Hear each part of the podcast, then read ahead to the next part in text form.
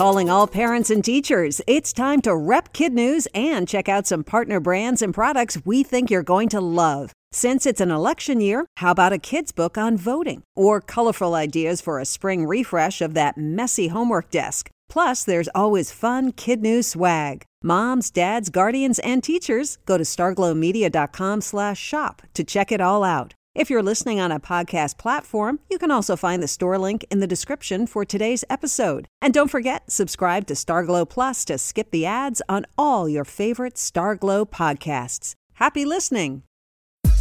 Good morning and welcome to Kid News. I'm Tori. Today is Thursday, March 24th, 2022. And we begin with a surprise announcement from the world's number one female tennis player. 25 year old Ashleigh Barty, who went pro at age 14, stunned the sports world yesterday with her decision to go out on top. In an emotional Instagram video, the three time Grand Slam champion said she began thinking about calling it quits after winning Wimbledon last year, which was her one true dream. And when she won the Australian Open in front of a hometown crowd this past January, that was icing on the cake. At an age when many professionals are just starting out, she says she no longer has the physical drive or the emotional want to continue. But Ashleigh's retired and unretired before. She left the tour entirely for nearly two years in 2014 because of burnout. This time, she says, is different. I'm so happy and I'm so ready. As for what's next, she says, she plans to chase after some other dreams.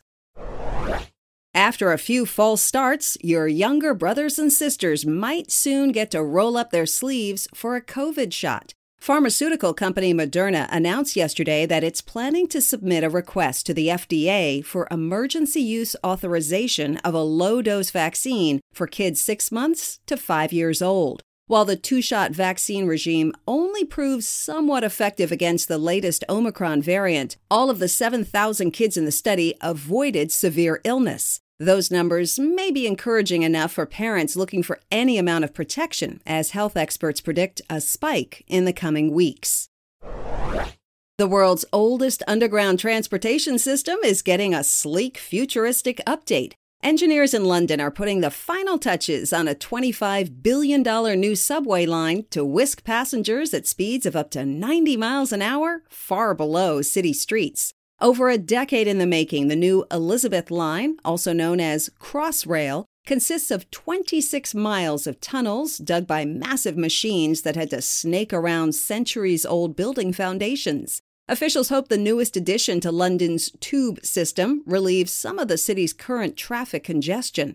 After a five year delay, it's set to open in May, just one month ahead of the Queen's Platinum Jubilee celebration.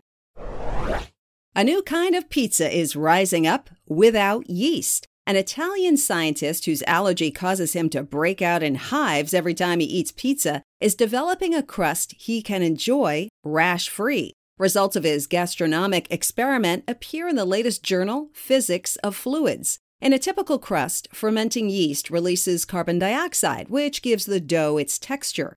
The scientist and his team took their pizza making skills to the lab, where they used a pressurized oven to force gas into the dough without the need for yeast. So far, they've only managed to create tiny pizzas, but they're confident with their results. However, not everyone is on board. One critic says yeastless pizzas just won't taste the same, and they'll need to try it to be sure.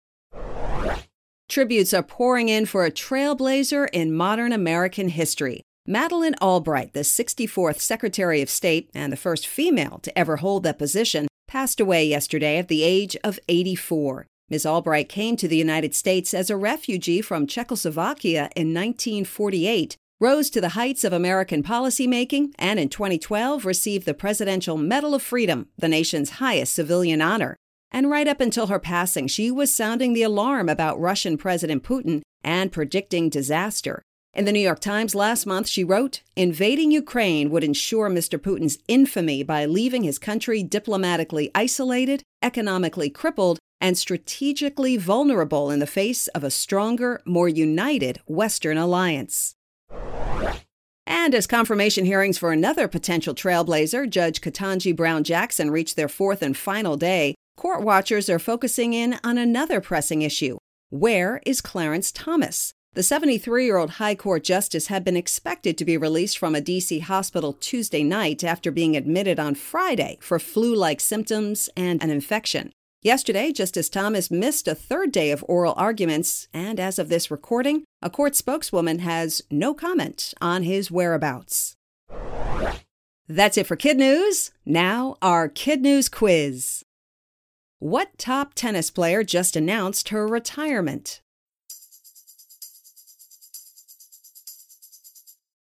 Ashleigh Barty. London's newest subway line is known by two names. What are they?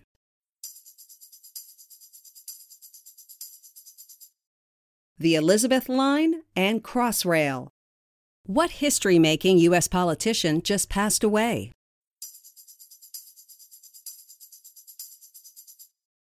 Madeleine Albright. When making pizza crust, which ingredient is typically used for fermentation?